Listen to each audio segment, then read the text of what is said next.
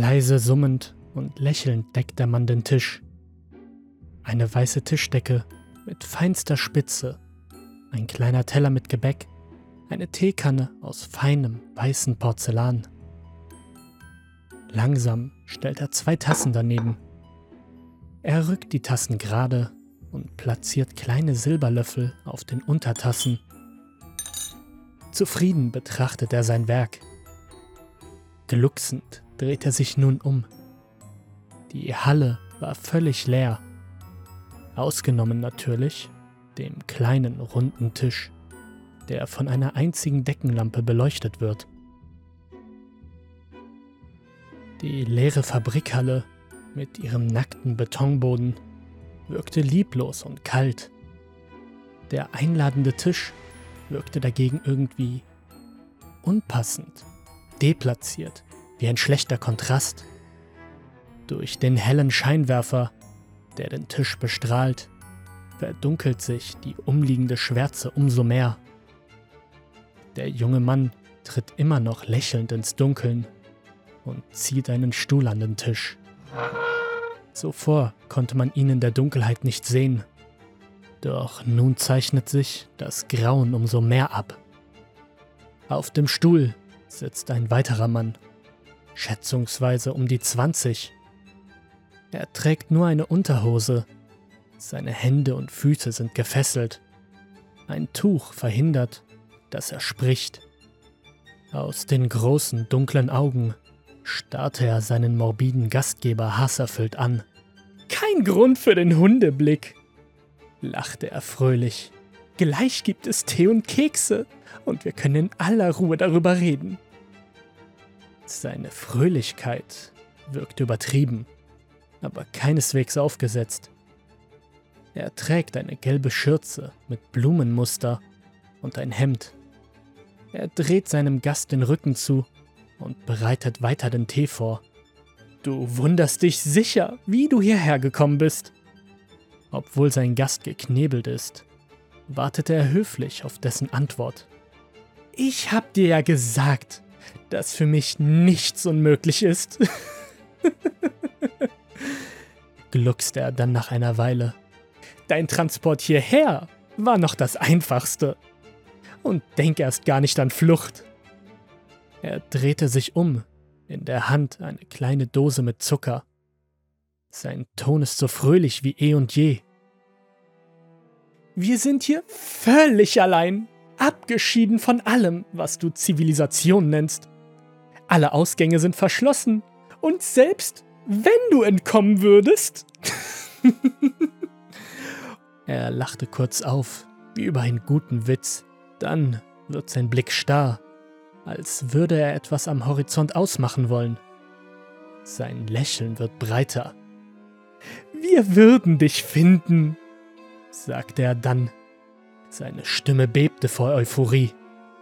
Wieder umgedreht, fährt er fort auf seinen stummen Gast einzureden.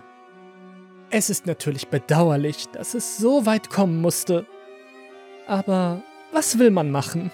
Ein Schulterzucken eher fortfährt. Du hast es so gewollt. Und ich könnte dir niemals einen Wunsch abschlagen, das weißt du doch. Langsam stellt er den Zucker ab und geht aus der Kuppel aus Licht zu einer Wand. Im Halbdunkeln sieht man nicht, was er holt, doch ein metallisches Klicken und Scheppern lassen nichts Gutes erahnen. Der Mann auf dem Stuhl wird unruhiger, bewaffnet mit einem alten Wasserkocher und einem metallernen Trichter kommt der Gastgeber zurück. Offenbar hat er den Wasserkocher eingestöpselt, denn das Kabel führt in die Dunkelheit. Mit einem Klicken legt er den Schalter um, wodurch ein elektrisches Rauschen ertönt und ein blaues Lämpchen am Gerät aufleuchtet. Bitte nimm nicht an, dass ich auch nur die geringste Freude empfinde, angesichts dem hier, meine ich. Er macht eine kreisende Handbewegung über den Tisch. Ich freue mich, dass du mein Gast bist. Aber ich wünsche auch, es wäre nie so weit gekommen. Er sieht seinen Gast an.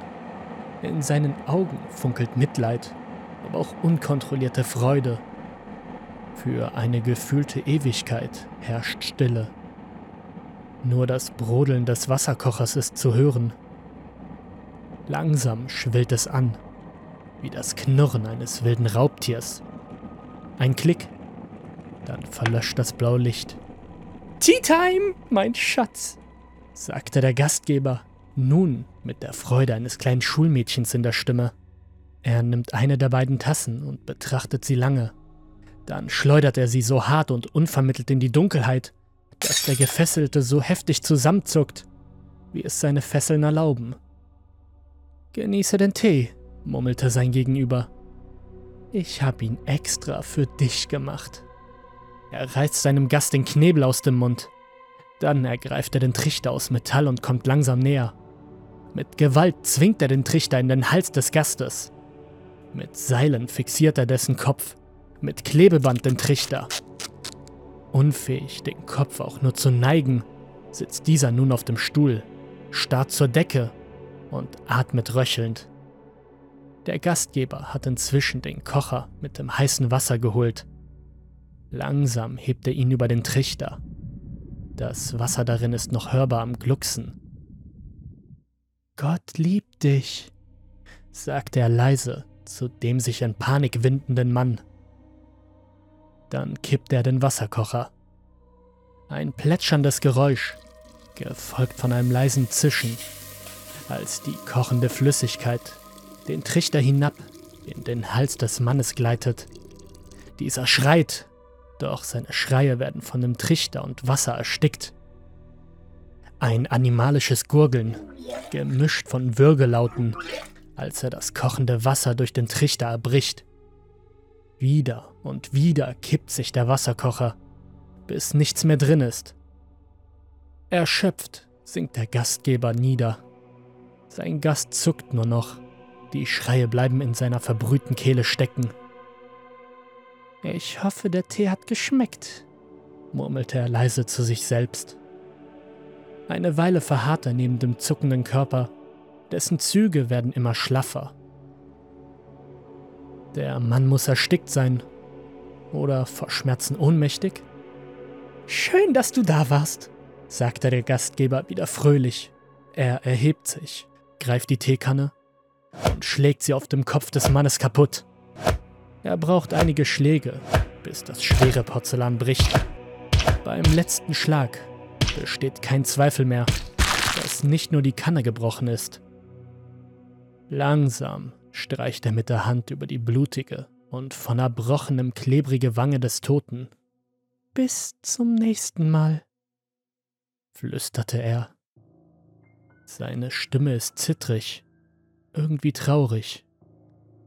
Er verlässt den Kegel aus Licht und seine Schritte verhallen langsam.